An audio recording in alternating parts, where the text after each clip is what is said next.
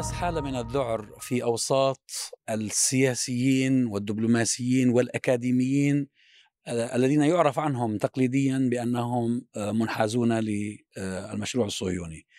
وربما سبب الذعر أنه لأول مرة في النقاش العام عبر وسائل التواصل الاجتماعي وحتى عبر وسائل الإعلام التقليدية اللي بيسموها المين ستريم بدأت الناس تتحدث بجرأة عن آه، الصهيونية وعن آه، مقارنتها بالنازية آه، وعن ما يمكن أن يحصل ما بعد إسرائيل مش ما بعد حماس. ففي ردود فعل ومن ردود الفعل اللي طلعت عليها مقال طويل في Foreign Affairs لواحد بيدير مشروع في جامعة شيكاغو اسمه مشروع السلام والأخطار اسمه حاجة اي بيج هذا الرجل يحذر الإسرائيليين من أن الأساليب التي يستخدمونها آه، تولد إرهابيين أكثر مما تقتل إرهابيين آه، ويشير بالذات إلى حملة القصف الجوي اللي آه، سوت دمار يعني أحرقت الأخضر واليابس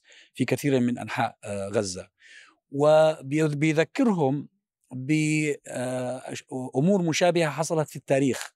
بقول لهم ارجعوا للتاريخ وشوفوا إنه هذه هذه الحملات حملات القصف الجوي عن بعد تلحق دمارا هائلا ولكنها لا تحقق الغرض منها. طبعا الغرض منها هو إنك تثير عامة الناس على حركة حماس آه، فيصير في انتفاضة عليهم يصير في كذا وهو بيذكرهم بقول لهم هذا لم يحدث في الحرب العالمية الثانية.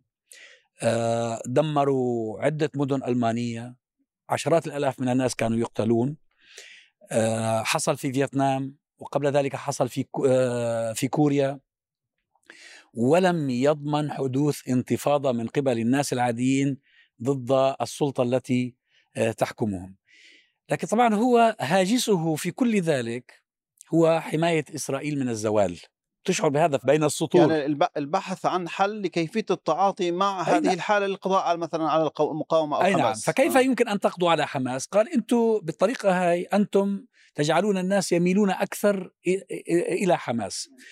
وكل ما آه وهو طبعا هو بينقل عن الإسرائيليين أرقام بيقول أنه الإسرائيليون يدعون بأن خمسة ألاف مقاتل من حماس قد قتلوا بالرغم من أنه في على الأقل 30 ألف إلى آخره. فهو بيقول لهم أنه الخمس ألاف اللي أنتم قتلتوهم حجندوا عشرات أضعافهم. ولذلك إذا أردتم أن تنجوا لابد أن تضربوا إسفينا بين حماس وبين الشعب الفلسطيني.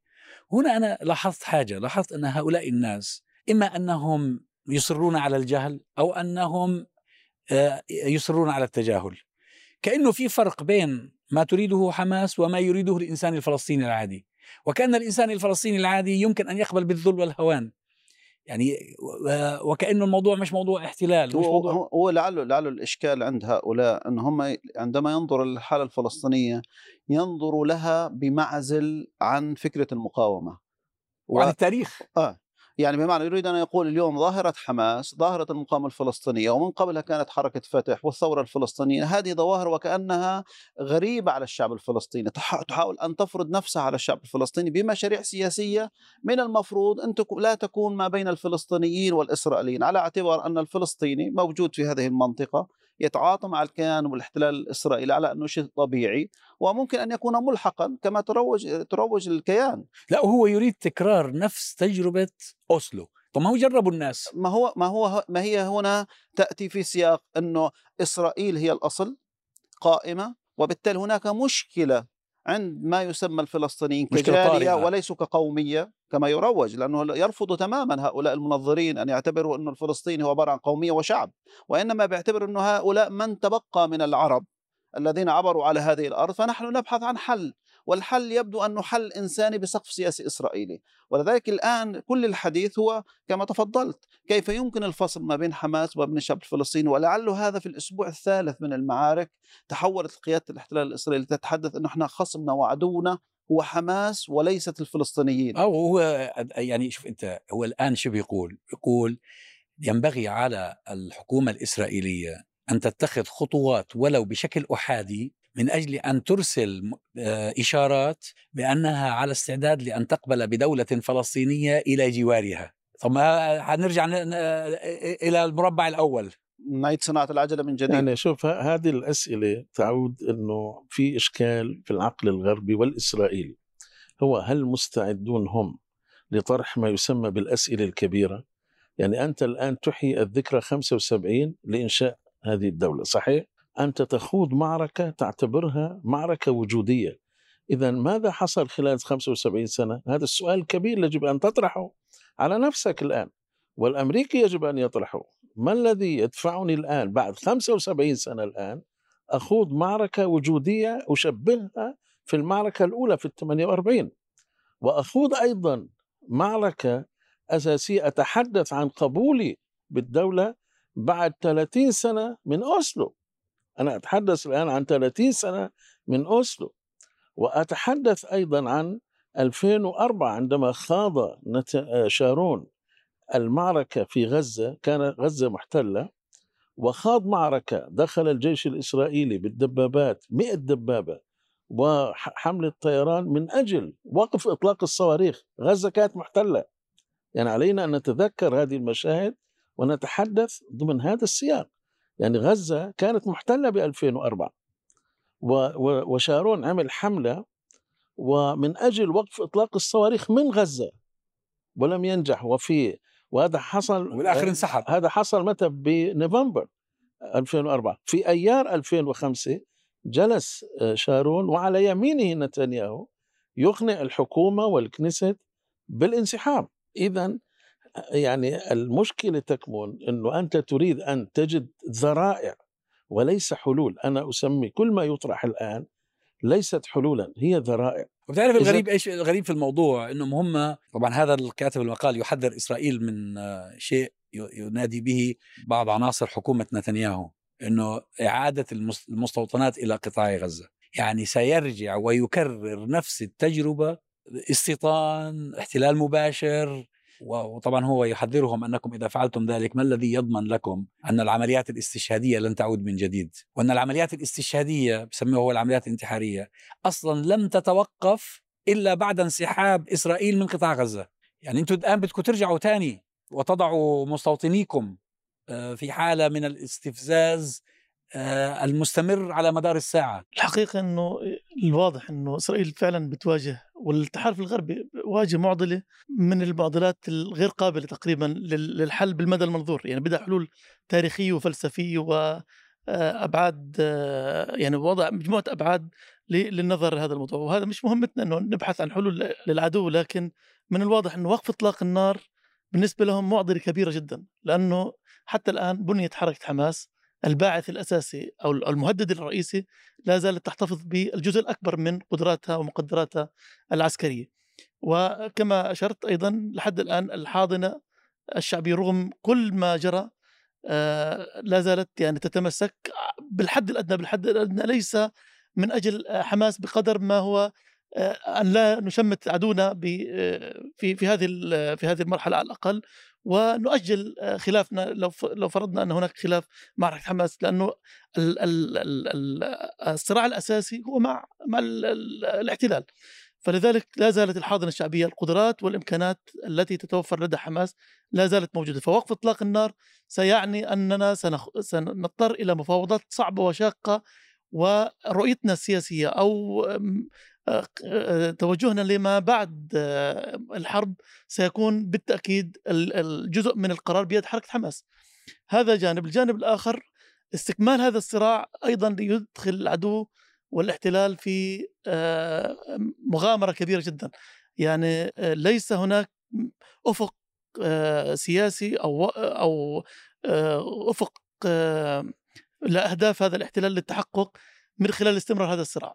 آه، على سبيل المثال من المؤكد أن آه، قدرة الاحتلال على الصمود أمام الالتحام الميداني الاشتباك الحاصل اليوم مع المقاتلين آه، مسألة مشكوك فيها.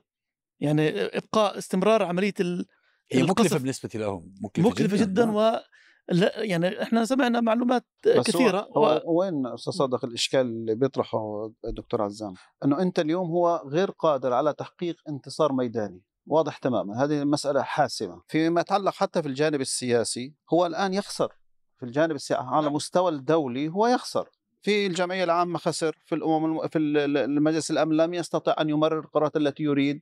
على مستوى حتى مواقف الدول والرأي العام هو يخسر. على مستوى الصورة وهذه مهمة جدا بالنسبة لهم أن هذه عبارة عن دولة شرعية وأن هذه دولة ديمقراطية ومن حق الاستمرار والحماية والأمن وإلى آخره. لكن في المقابل في المقابل هو بيصنع نموذج ما عاد العالم اليوم يستطيع أن يقبل ولذلك معظم هؤلاء بيبحثوا عن مخارج كيفية أيوه. الخروج من الازمه لأنه في ورطة هو هو, في ورطة, ورطة. فين بدنا نطلع فالآن الإشكال الكبير لديهم أنهم يبحثون عن مخرج للاحتلال الإسرائيلي على حساب على حساب مين؟ على حساب الفلسطينيين يعني هناك في حالة مش بس على حساب من التنكر على حساب الحق والعدل والتاريخ. بالضبط. وفي في عمليه تزوير مستمرة. وفي تنكر لأن هذا شعب هذا شعب هذه أرضه ويحق له حق تقرير المصير ودولة كما كل الدول بغض النظر عن مساحتها وبعض التفاصيل السياسية. لكن حتى فكرة في الأساس أن هذا الشعب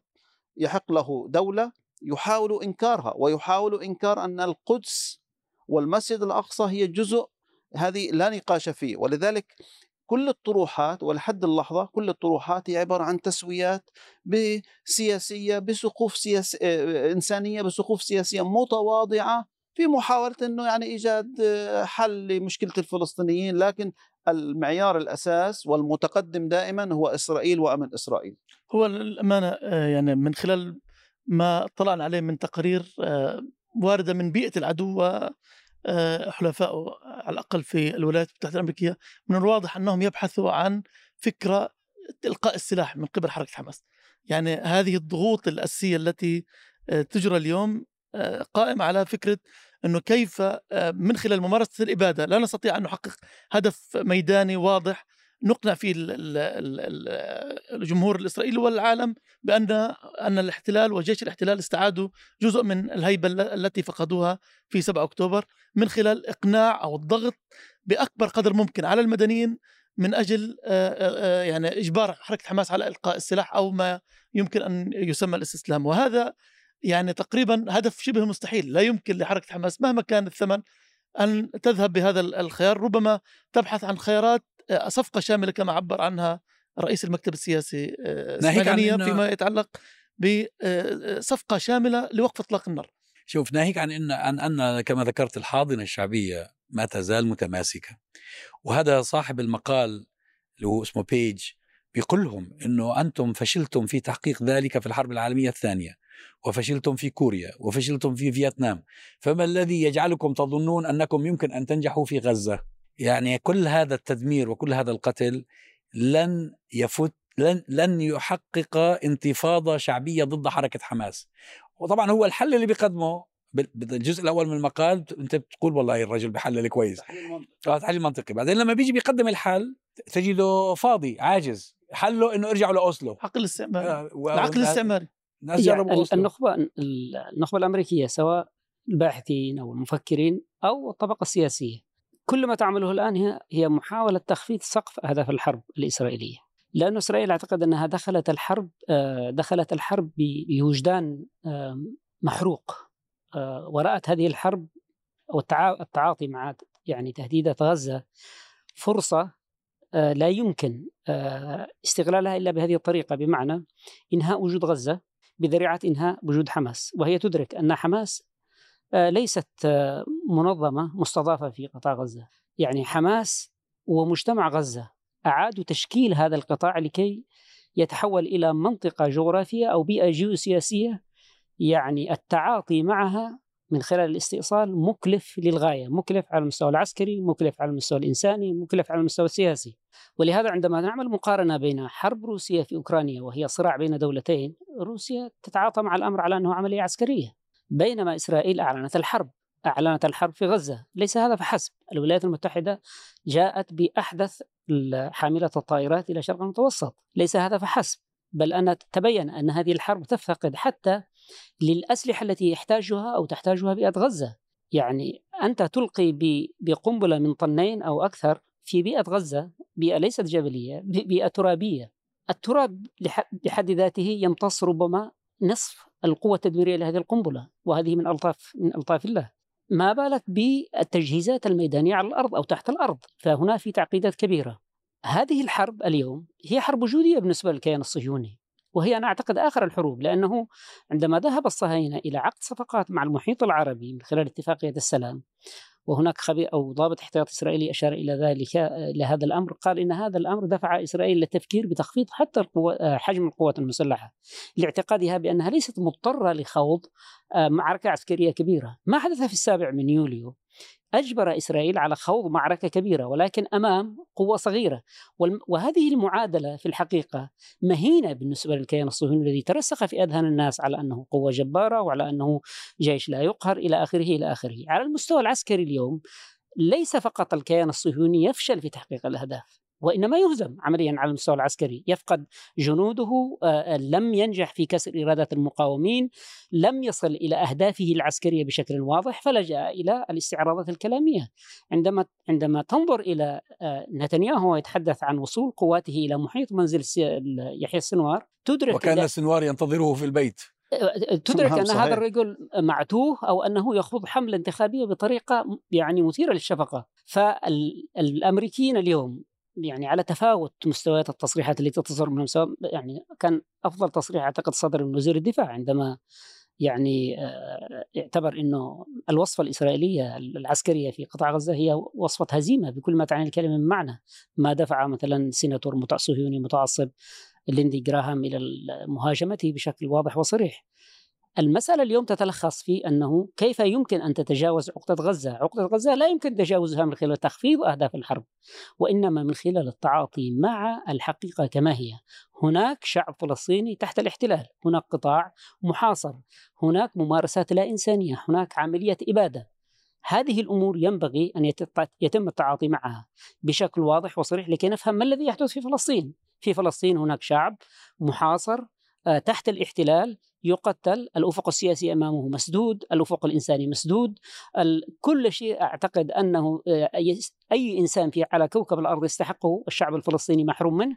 ومع ذلك هذا الشعب الفلسطيني أثبت أنه استثنائي بالنسبة لبقية الشعوب لأنه أنشأ بنية حياة في مناطق محاصرة ومعرضه للقصف في كل في في كل مرة. هل هل لدى المجتمع الدولي أن يتعاطى مع هذه الحقائق؟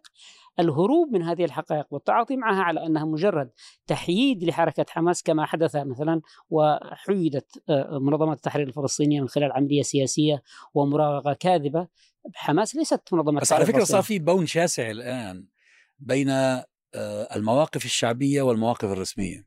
يعني المواقف الشعبية كلها إعجاب بصمود أهل غزة إعجاب بمقاومة أهل غزة المواقف الرسمية كلها إشفاق على الكيان الصهيوني وفعلا هم. يعني بيحاولوا إنه يساعدوه يجد مخرج من هذه الورطة اللي هو وضع نفسه فيها. المواقف الرسمية تريد أن تستمر في في تزييف الحقائق وتزييف التاريخ وكأن هذه الأرض لم يكن فيها ناس أصلا أو أنهم وجدوا صدفة وكأن الأمر الواقع الذي صنعوه بإقامة كيان إسرائيل أصبح امرا واقعا مقدسا لا يجوز أن يمس.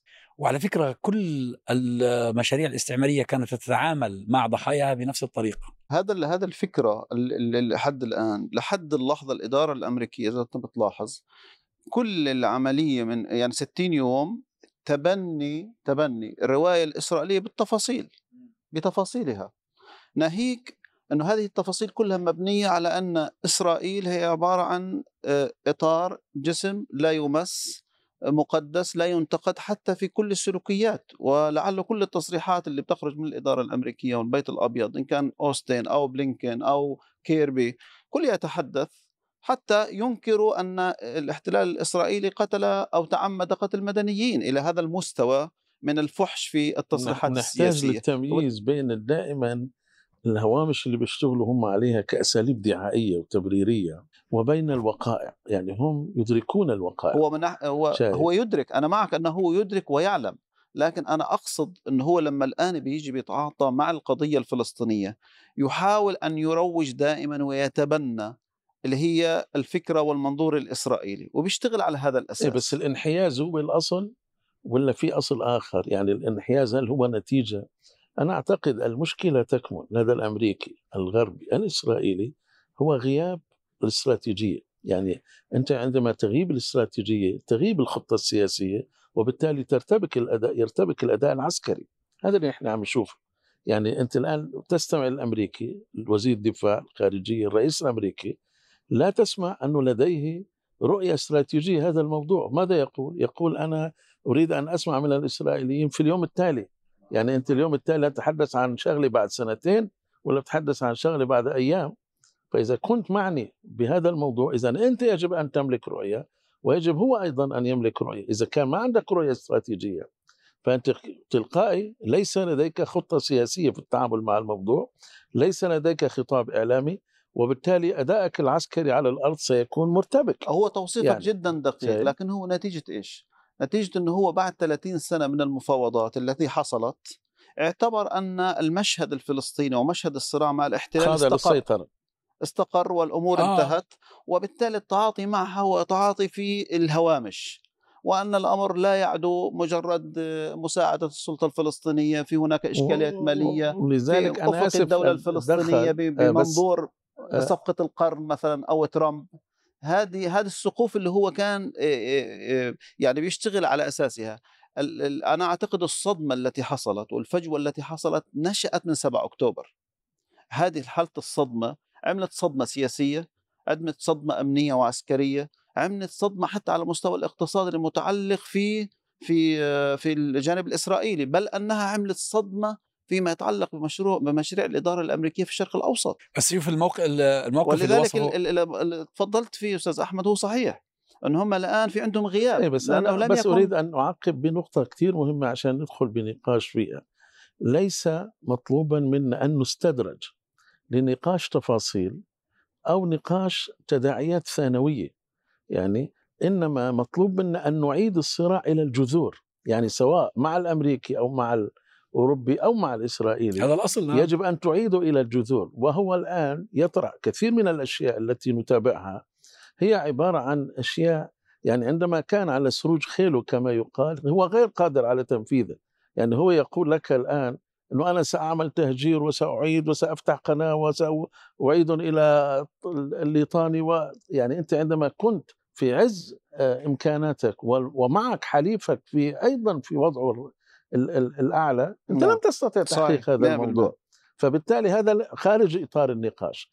النقاش يجب الآن أن يعود في مستويين في مستوى أول يتعلق بغزه تحديدا مستقبل غزه ومصيره.